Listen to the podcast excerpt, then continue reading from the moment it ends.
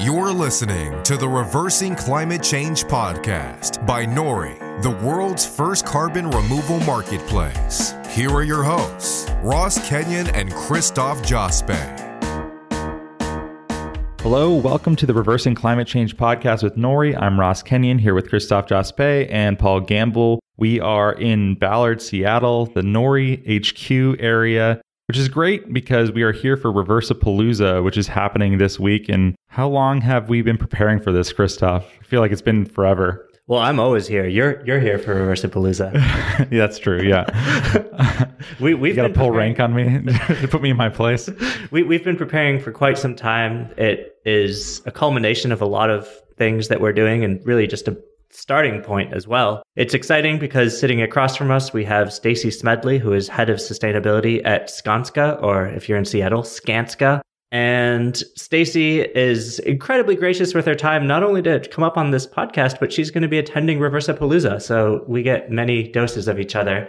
But how about we start with who are you? What's your story? Why Gosh. are you on the Reversing Climate Change podcast? Is this something you even care about? How far back do you want me to go? Do the the Carl Sagan to, to conceive of the universe, you have, or what is it? To bake an apple pie, you must first you create go. the universe. Yes. There you go. Yeah. No, it started when I was eight, for real. So I can start there. Let's start there. Yeah, okay. please. So I grew up in Oregon, Clackamas, Oregon, which is a suburb of Portland. My grandpa had about oh, I don't know, three or four acres there. So we built a house. My mom and I lived on the bottom floor, and he was upstairs with my grandma. And it was just this kind of natural outdoor space that I had as my playground every day. And when I was eight, he sold it. All the land, kept the house to a developer. So I watched from the deck. It was on this big hill as the bulldozers came in and basically clear cut my forest and the stream went away and the deer went away. Everything went away and became kind of asphalt and dirt lots and then really crappy cookie cutter houses that went up. So I told my mom when I was eight that I wanted to grow up and build things that didn't destroy nature uh, because I saw that man could make really bad choices about that. And then beyond that, the same time, I was doing a uh, report on Julia Morgan, who was the first female architect in California to be licensed.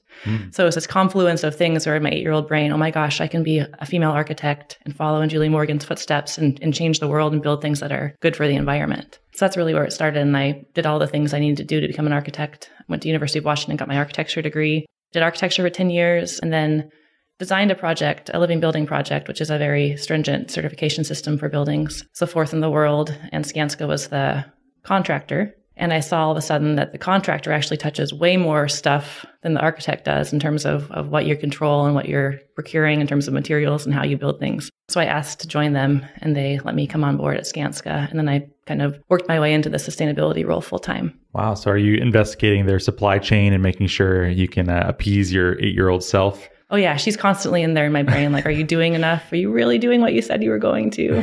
What's a commitment. Yeah. You're not disappointing her, are not, you? No, not right now. Thank goodness. Oh, okay. Yeah, yeah, yeah. And that's really exciting to also. You're a mother, and you have an eight year old now, so maybe it's like he's seven, but seven. yeah, he Get, acts like he's thirteen. So. Uh, and it's really important, I think, to think about the children here because the planet that we live in today, it's like we have this choice. We can do the right thing or we can do something that will continue us on a path that's completely unsustainable. And one of the exciting points that we've learned about Skanska is you're, as a company, really trying to walk the talk. And you look at the construction industry as an architect and you say, okay, well, we can do a lot more and we have to do a lot more and we can set these far reaching targets that relate to sustainability. Can you talk to us about what some of those targets are like sure. 2030 and 2050? Yeah. yeah. So Skanska is, I think, really special. I, mean, I love it. I worked there. I've been there for five years, but you know, it's a Swedish based company and we call that the mothership or Mother Skanska, Mother Skanska, if you want to say it appropriately. and there's this perspective I think that we get coming from Europe that's a little more progressive in the first place. We've got 36 offices nationally in the US. But the Swedish perspective of really pushing things, and they've done more over there than we have here in some instances. So you know, a lot of our mandates come from that European mothership. And, you know, when the climate agreement happened in Paris, Skanska said, we're going to sign on as a business. We understand that, you know, emissions are one of the biggest factors in climate change. Building emissions are 40% of that, and construction plays a huge part. So they committed to zero emissions by 2050. And then when the US government pulled out of it. They said, okay, we're doubling down. This is a true commitment. We're actually going to start tracking and, and benchmarking and, and, leveraging it more than just signing something. So it was kind of like, yes, this is a good idea um, a few years ago, and now it's imperative because if businesses doesn't lead that, then we're not going to get there. So there's a, a strong commitment by Skanska to really understand as a construction company what it means to get to zero carbon emissions by 2050. And I don't know of any other construction companies that are are committing to that so holistically. There's different parts of construction, so I can get into that too in terms of how we track and what we track. You know, a lot of the times building emissions are thought about from the operational side of things. So we think about the energy that we're consuming once the building's you know put in the ground and operational. But as energy gets cleaner, especially in places like Washington State where I'm based, and buildings get more efficient based on code, that embodied carbon of all the stuff you're putting in the ground in the first place becomes a huger chunk, much much bigger chunk of the pie. You know, that's the stuff that a contractor touches and quantifies and can impact. And how important is it to you to do things within your own supply chain and make sure that they are not emitting versus buying offsets or doing something else that is not directly related to the products that you're using? Well, it's a much more direct impact to reduce first. So it's reduce first and offset second. In the construction industry, where there's things that are always going to be utilized where it's never going to be zero carbon. There's really progressive goals of, of removing concrete and steel and going to wood. And we think that's a great approach, but concrete and steel are never going away and there's an emissions associated with them that's just part of their process. There's no way that's ever going to be zero. So it's a balance, I think, of really impacting what you can and reducing what you can, and then finding really responsible, transparent ways to offset what you can't. Hmm. And that's where we are. So I'm curious, let's get into the geeky details sure. about emissions that are within the construction industry. And you also threw out a term that I I know it's come up in previous podcasts with Andrew Himes, but I'd like to define it again. Embodied carbon. What, what, does that mean? Yes. So, embodied carbon is really the carbon associated with the manufacture, transport, and construction of a material or in a building. So, anything like steel, you're talking about, you know, the manufacturing process of making that steel, the transportation cost and emissions of getting it from that manufacturing facility to the job site and then the emissions associated with the contractor actually putting it in place. And you're starting to measure that, but it, it sounds quite difficult to measure all of those things. It's complicated, it is. yeah. And we don't even make steel in the U.S. anymore. Uh, that sounds like we an extra. Do too. don't don't we like remake it or what's the what's the term for what we do with it? I don't it's, know. It's recycled steel. Yeah, but a lot of it's kind recycled. Of perhaps an ignorant question or a presupposition that we don't make steel. Of course we do, but there's a good deal of steel coming from China, which yes. is sometimes recycled steel. I kind of funny anecdote from a past life was an associate director at a small nonprofit, and there was a whole bunch of junk in the basement that I needed to get rid of. And I ended up calling the junkyard and someone paid me about a hundred bucks for all the steel. And I asked him, what are you going to do with this? He's like, oh, well, I'm going to sell it to someone else who's going to put it on a ship and ship it to China, who's going to recycle the steel because it's more efficient for us to do that. And then when you really get into the emissions of all of that, it's kind of crazy because putting steel on a ship and sending it to China just to get that steel back here in the United States and someone's got to count for those emissions and maybe they don't always get counted and that gets us into these kind of hairy ideas around your scope 1 scope 2 scope 3 emissions and all of these various facets that we can and can't control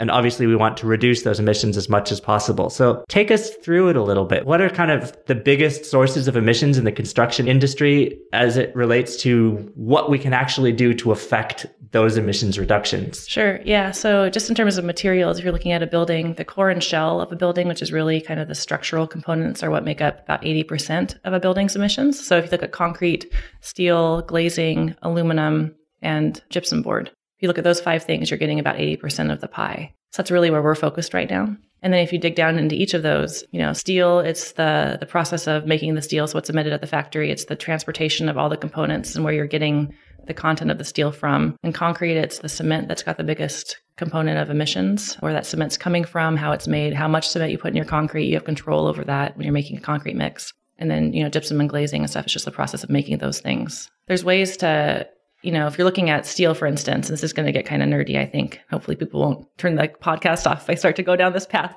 So for steel, like specifically, if you're looking at steel and you've got a plant in Washington, which we have, whose emissions factors are controlled by Washington state legislation. So they're already the cleanest steel plant in the country. And then you're looking at steel from China. You have a choice as a procurer of that steel to pick the Washington state supplier versus the Chinese supplier. And there may be a cost associated with that in terms of how much it's costing. And that's the thing you take back to the owner and they have to make a choice on, really. But it's really going to that level of thought in the design process when you're selecting these things, which is not how it's currently done in the design and construction industries. You're not thinking that way. necessarily. Do people just think about what's the lowest cost available to them? Correct. Yeah. What we're trying to do at Skanska is actually build emission factor into the data that we're giving to owners. So when we're doing our pre-construction estimating, creating the cost model for a project and design, they get the cost, they get the schedule impacts, and they also get the emissions factors associated with those choices. So they're seeing it, and we can say, "Hey, if you choose this, it's twice as much as if you choose that. It's your choice. What are you going to do?" Was it Andrew Himes or maybe it was someone else who was talking about on the podcast about how people are willing to pay a premium oftentimes just to think of themselves in the clear and maybe owners don't necessarily care, but oftentimes the people who are buying those units or renting those units get excited about it. Would you agree with that? I would, but I think the owners care too. I mean, yeah. if you look at some of the clients and and folks that are building things in Seattle or mm-hmm. Washington and the commitments they may have on the carbon reporting on the operational side where they're committing to zero carbon and saying all these things about offsets if they don't care about what they're emitting to build the buildings they're putting all of their employees in, they're really not zero carbon in my mind or net zero, however we want to call it to truly get to zero carbon. They're only looking at a certain component of it.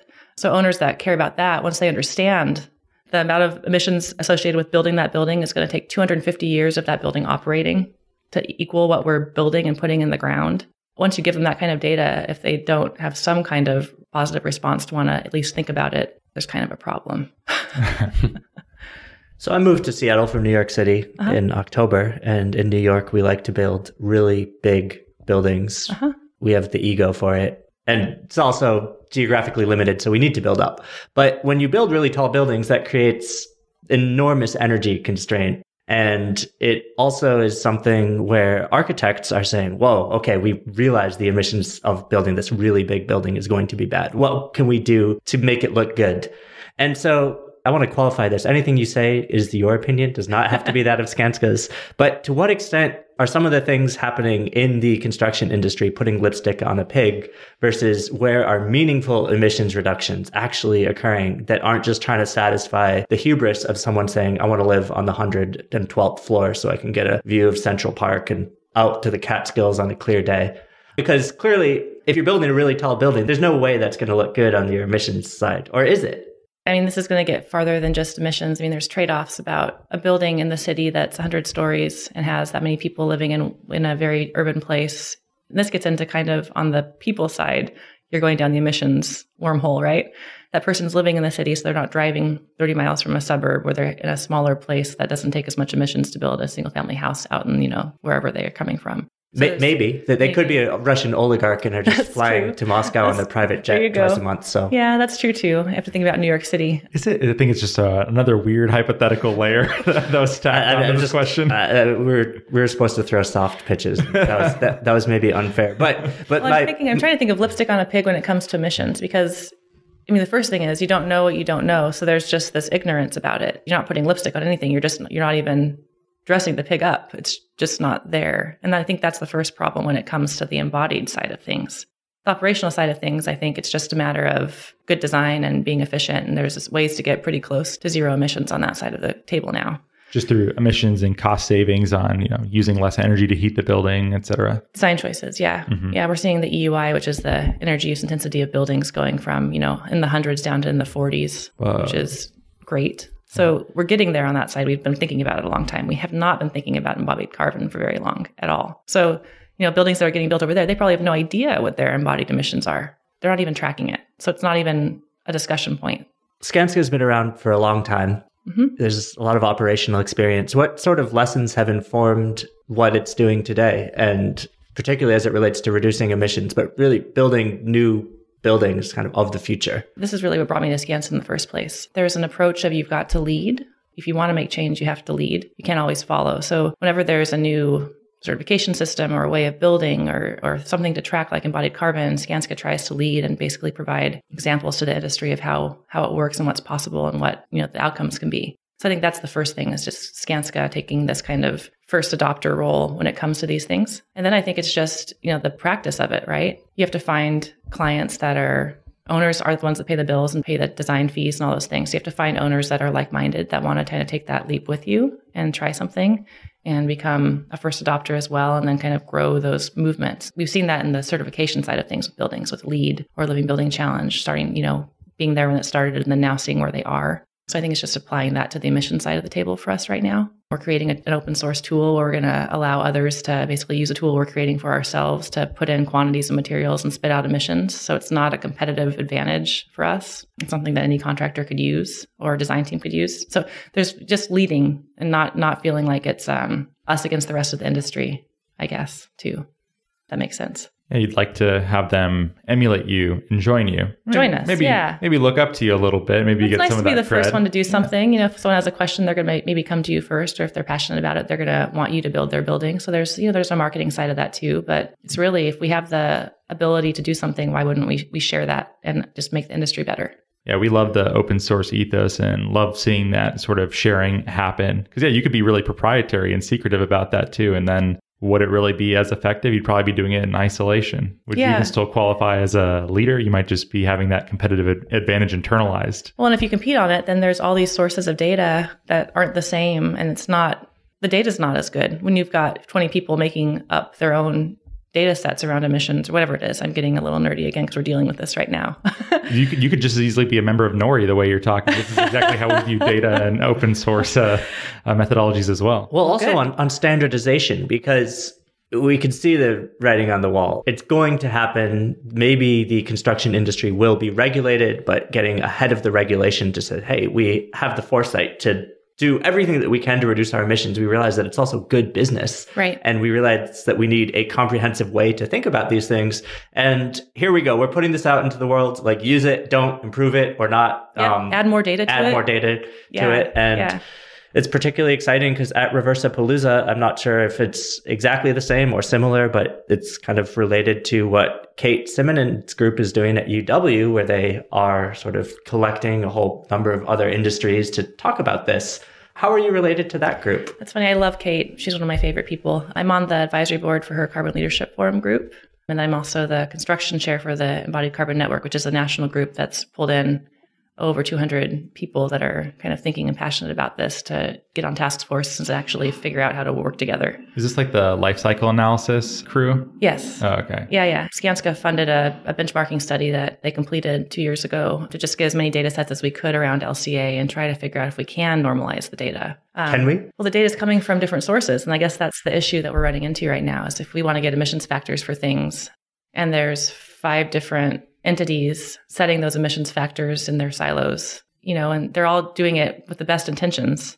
I think. But, you know, one's different than the other. You know, a building uses this one versus that one. And then you try to get their results and and normalize them against each other. It's just not transparent. You don't really understand how close they are. Our benchmarking study gives you kind of a 20 to 80% range of embodied carbon per building type based on LCAs coming from different data sources, which is something, but it's not as good as it could be. It sounds like a coordination game theoretic problem. Like you should all just agree on one standard. It doesn't matter necessarily whose it is. Maybe it should be yours. But I'm sure you would like that. It's probably better that everyone just agree on one so it's actually, you can normalize it. But I'm, I'm sure there's debates on which is more accurate. And I'm sure some people's buildings look better under some than others. And is that part of the discussion of how to solve problems like that? Is it politics? It's politics. I think it's, you know, competition too. People can't do all this stuff for free. You've got to Oh, have a way, sure, you know, if you have good intentions, you have good intentions, but Yeah. unless you're getting paid to create that data and put it somewhere, it's hard to do it, right? You can't just do it in your free time.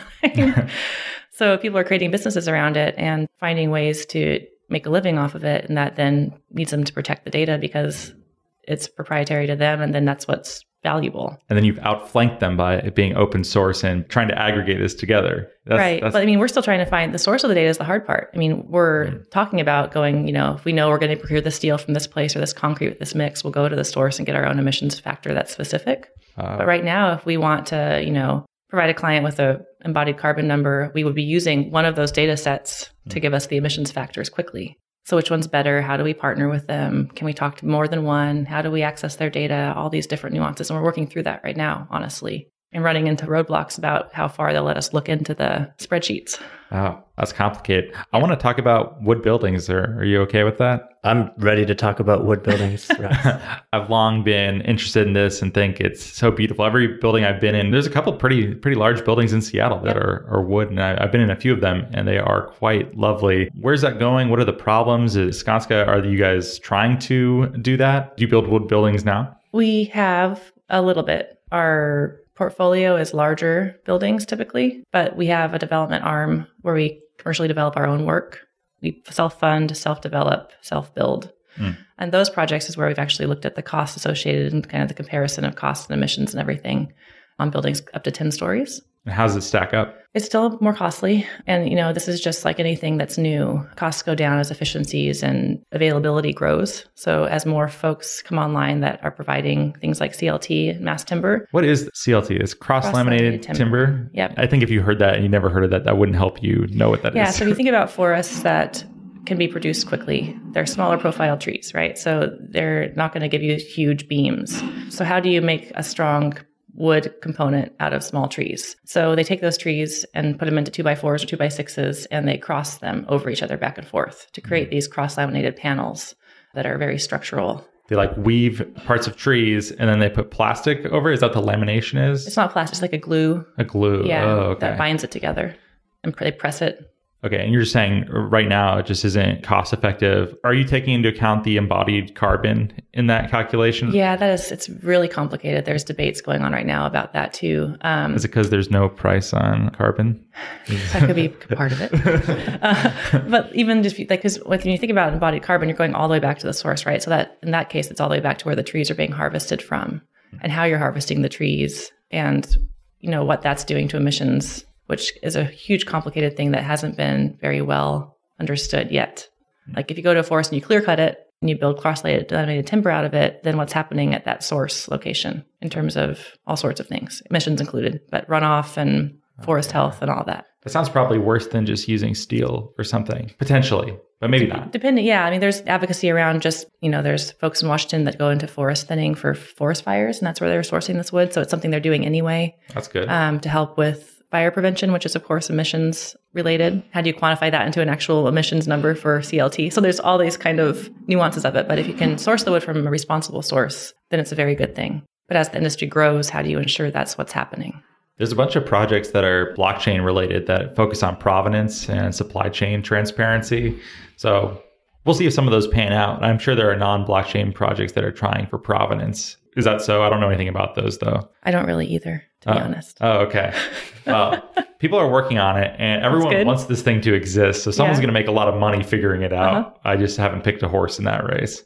Maybe you should. It's, it's Maybe not even should, about yeah. the money. It's about it's about where do you draw the boundary so that you can be honest in your life cycle. Yeah. Because if bad things are happening in my forest, but I'm like, oh, getting my wood sustainably harvested, and I paid some guy over here a nice bribe to say that my wood is sustainably harvested, but that's not the case. It's kind of like garbage in, garbage out. You have bad data that yeah. will completely destroy your data set. I mean, that's really the underlying issue or opportunity around all of this, right? It's just transparency and, and honesty all the way back to the source of whatever it is you're tracking. And that's what we're trying to get to when it comes to those core materials right now we could figure this out on the podcast in like two minutes. I'll tell you how it'll work. You'll have satellite imagery, which can tell you exactly what trees are where, and you can correlate that to when you cut those trees down. And then you have some on the ground data, and it tracks in some large supply chain, and it's all interoperable with data that might relate to getting paid for storing carbon in that wood at well, which nobody cares about. But like, we're all in this together. And like, yep. let's figure it out because there's a limited amount of carbon budget left until we're really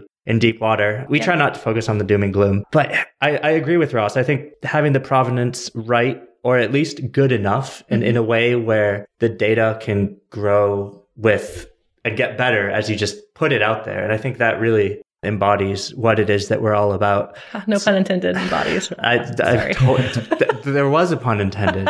okay. you you intended that? I intended that pun. Yeah, I don't, I don't buy it, but okay. so okay, cross laminated timber. It's sexy. It's cool. It's a trend. What else? What are the other opportunities that are when we look ahead to like sustainable construction? What does that mean? Carbon sequestering concrete things where you're actually taking materials and you're embodying the emissions in them. Mm-hmm. How does that work? I heard there's some curing process or something like that. Yeah, it's in the aggregate. Mm-hmm. So it's basically you're replacing the cement that has a high emissions factor with something else that's actually containing carbon emissions, basically embodying them in the aggregate material. And that makes sense. Uh, it makes sense, and I love it. But I also want to like jump up and down and say, don't forget that you're still getting the lime from the limestone, which yep. is responsible for fifty percent of the emissions. So when they say this is carbon negative concrete, I call BS. I'd say it's carbon negative aggregate. That's fair. That's accurate. And then how that fits in all is really exciting. And look, you're getting something that uses less input and is more durable and is cheaper. Yep. And you don't even need an incentive to get this going. And we're seeing companies like Carbon Cure and Yep. others really just making a lot of progress. They are, yeah. Um, and there's a legislation too that's kind of helping this, which we haven't talked about at all in terms of kind of where things are going. You mentioned that you know, maybe we'll be forced to do this someday in the construction industry, and in California, you, we are for certain materials. We actually have to, you know, have a certain emissions factor and, and be tracking things from certain sources. And then Washington tried to pass the same thing this year. Didn't pass, but they've got funding to help understand how they should pass it next year in terms of setting factors and things. So around those types of things where we're going to have a global warming potential, a high, you know, emissions factor associated with concrete we have to meet, those types of things like carbon cure and other opportunities to reduce are going to be more important. Great. I agree. And I think it's exciting. And that probably is just one other large piece of data that fits into this large open source project you guys are working on. That's really exciting. Yeah. What are some of the other things that the construction industry can look to?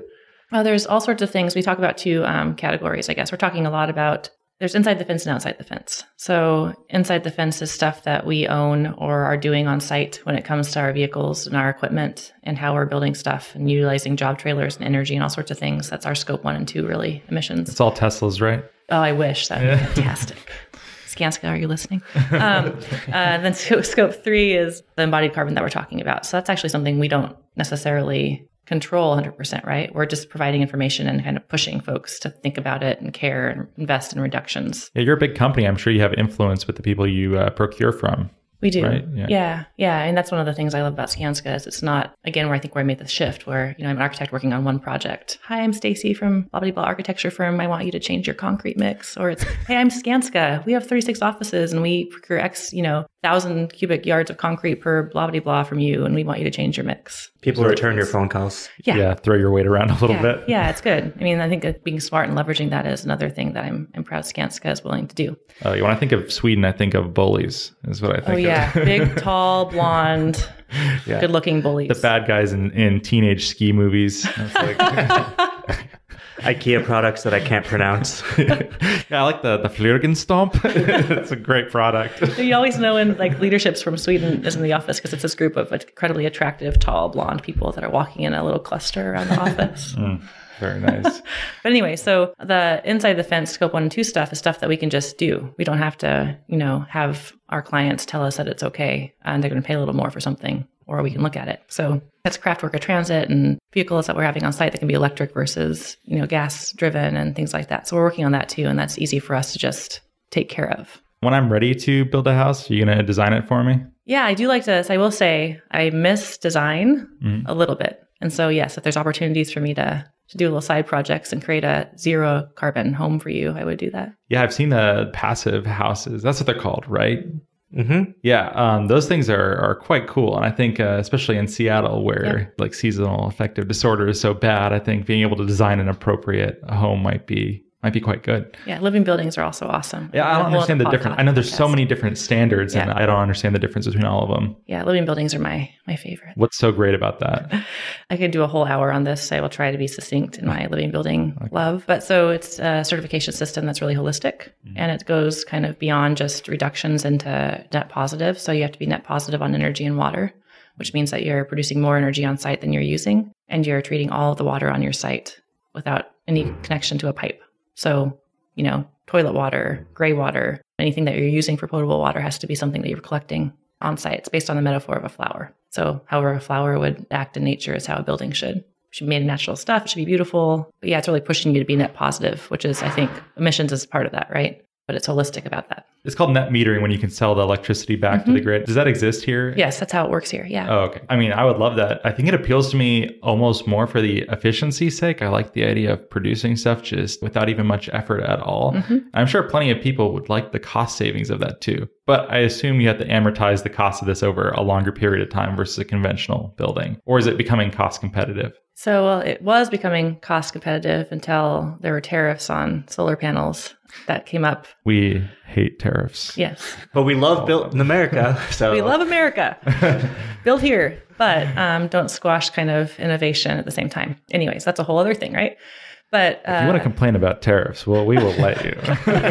well, steel is a problem too. Although it's good because it's making us procure it here instead of from far away. But for your transparency purposes, for the transparency purposes, right. but from a cost perspective on projects right now that need it, it can't just be an immediate thing where you say, "Hey, tomorrow it's going to be more expensive. Let's just see how it happens." It should be something that's kind of planned, right? But the solar panel tariff is just pure bad. Well, for, in my opinion, I mean, it's doubling the cost of the payback. So we were getting to the point where here they're on a project that Maximize Solar, you know, is a 10 year payback on the system based on incentives and the cost of the panels. Now it's back up to 20 years again based on what's happening with the tariffs. That's a long time, especially the life of a mortgage is what, like 30 years, 30 years. typically. So that's a pretty, pretty big increase for life of your home. What were you going to say, Christoph? You got to jump in there. Oh, I was just going to ask a kind of geeky energy question. Mm-hmm. So living buildings, you're sort of net positive, producing more energy than you consume. And I imagine you're doing that mostly with solar on your rooftops or around the building, wherever. But it's only really going to produce energy about eight hours of the day. So is the rest of the time, are you just in those eight hours producing more energy that as a net the building consumes and then still getting energy from the grid? Or okay, you're nodding. Yes. So that's that's what I thought. but is the kind of the long-term vision of living buildings to have these kind of completely resilient off-grid buildings which truly are sort of powerhouses. Maybe they've got some power walls or yep. fuel cells and electrolyzers to make carbon neutral fuels. Dude, it's like, uh, did you play Sim City and they had the arcologies where they had like those like towers that were totally, do you know what I'm talking about? I do. Yeah. Yeah. There's like the arcology, right? Kind of. Yeah. I mean, so right now they've gotten to the point now where it's net metering where you're giving back and taking, you know, you're taking it when you need it, you're giving back when you're not using it in terms of energy, but they do require battery storage for certain things right now. So they're kind of ramping up that in the standard. You know, here, if you're talking about net metering, we have such a clean energy grid right now. It's all hydroelectric, right? Yeah, in terms of emissions, that the net metering kind of makes sense. But as as energy changes, there's much more kind of district, you know, personal scale that we're going to be looking at hmm. in terms of storage. Hmm. Yeah. Okay. Battery technology is getting way better too. Yeah, I'm looking forward to those advances. I think every time I check, it's some sort of major milestone is passed for that. Yep. I think it's a good lesson. So that's where I talk about, you know, operational versus embodied. Where if you think about where we were operationally 10 to 30 years ago, just take the scale all the way back. We've innovated so much now in terms of how efficient we can be and how we can actually get that close to net zero, net positive. We can talk that language without being like, you're crazy. You're never going to get to net positive energy on a building. Now it's happening, right? And we're like at that zero to five year mark on the embodied side. Mm-hmm. And that's what I'm really excited about is I think it's an imperative. We're not going to get to zero emissions unless we we take care of that too. So let's innovate on that side now. I have a question, and because I'm asking this question, I know the podcast is almost over because it's increasingly.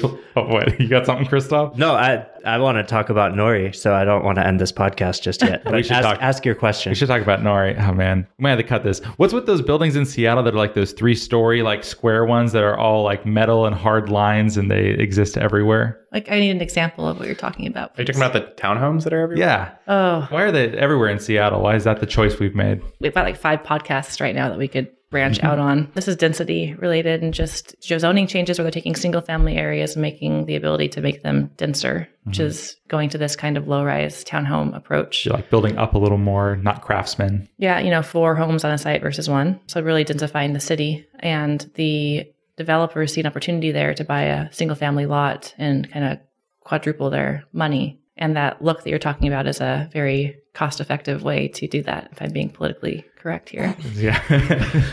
Sleek, modern, clean lines. Yeah. Clean boxes with, you know. My wife hates them. She's like, I want a craftsman. I just want like a totally redone craftsman yeah. on the inside. That's like our aesthetic that we. Oh, we have one that went up. There's also the problem of people coming in and demolishing that craftsman that could be renovated and just building one big box on a single family site, which happened two doors down. Like my husband calls it the Great White because it's this wall of white that we look up at every morning. Oh no!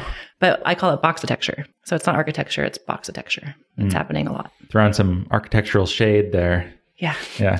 So that's a local problem. I'd like to, to take a step back to a global problem, global climate change. You're on the Reversing Climate Change podcast. Yes. As you know, it's a function of there being too many greenhouse gases in the atmosphere. Mm-hmm we crunched some numbers the other day and we thought, all right, we want to get down to around 300 parts per million carbon dioxide in the atmosphere, which requires removing 1.5 trillion tons. And Nori there's no way we're going to even get close to removing all of that. But we're creating a new market mechanism, a financial instrument where if someone wants to pay to take that carbon back out of the atmosphere, they can do so in a way which is better than all the traditional offset markets and also only paying for negating that emission. So if you've put up a metric ton of carbon dioxide, you can buy a carbon removal certificate and that equates to removing one metric ton of carbon dioxide.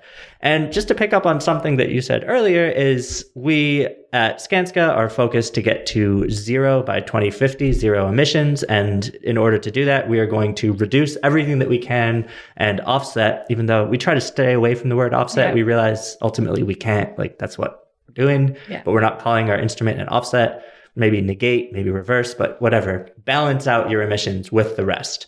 So here comes Nori. We're a new company. We're trying to just build this in a trustless way that can scale much more quickly. Well, first of all, how would that work theoretically to help Skanska meet its goals?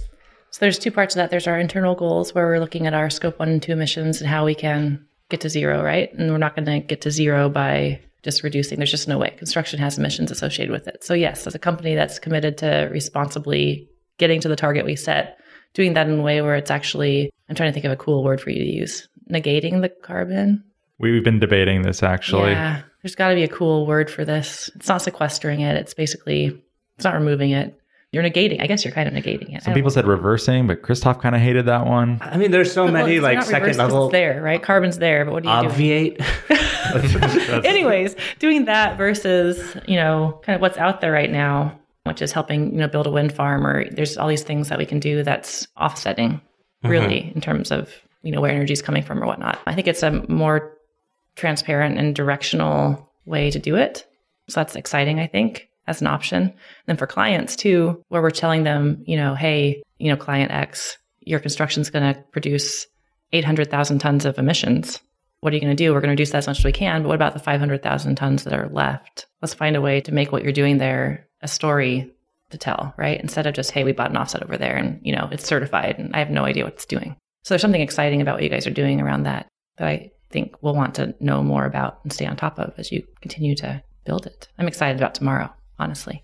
Yeah, we are too. I think it's cool because this podcast is actually going out after the event. So Oh. it's like our listeners will be like, oh my God, what happened at Reversipalooza? And they'll just have to wait for future podcasts. Well, there you go. Yeah, we're all very excited. And all the videos. We're going to be recording all the panel discussions and talks and putting those up online afterwards. So Yeah, you have a great group of attendees. I looked at the list. Yeah, in terms of who you're bringing in, perspectives. So Although I walked into uh, the bathroom and saw Christoph crying in a little little ball this morning. Are you nervous? I'm very, very. I'm staring at the Marriott, you know, brought my bathing suit, going on like a three day vacation. I'm not even going to show up to the conference. just gonna wave. I just across the street. Can you just wave from the pool or something? Yeah, I Like, think so. Hey guys. Okay, on that note, this has been wonderful. Thanks so much, Stacy. We're really looking forward to hanging out the next two days. And this has been incredibly insightful. So thank you. Of course. Thanks. yeah, thank you.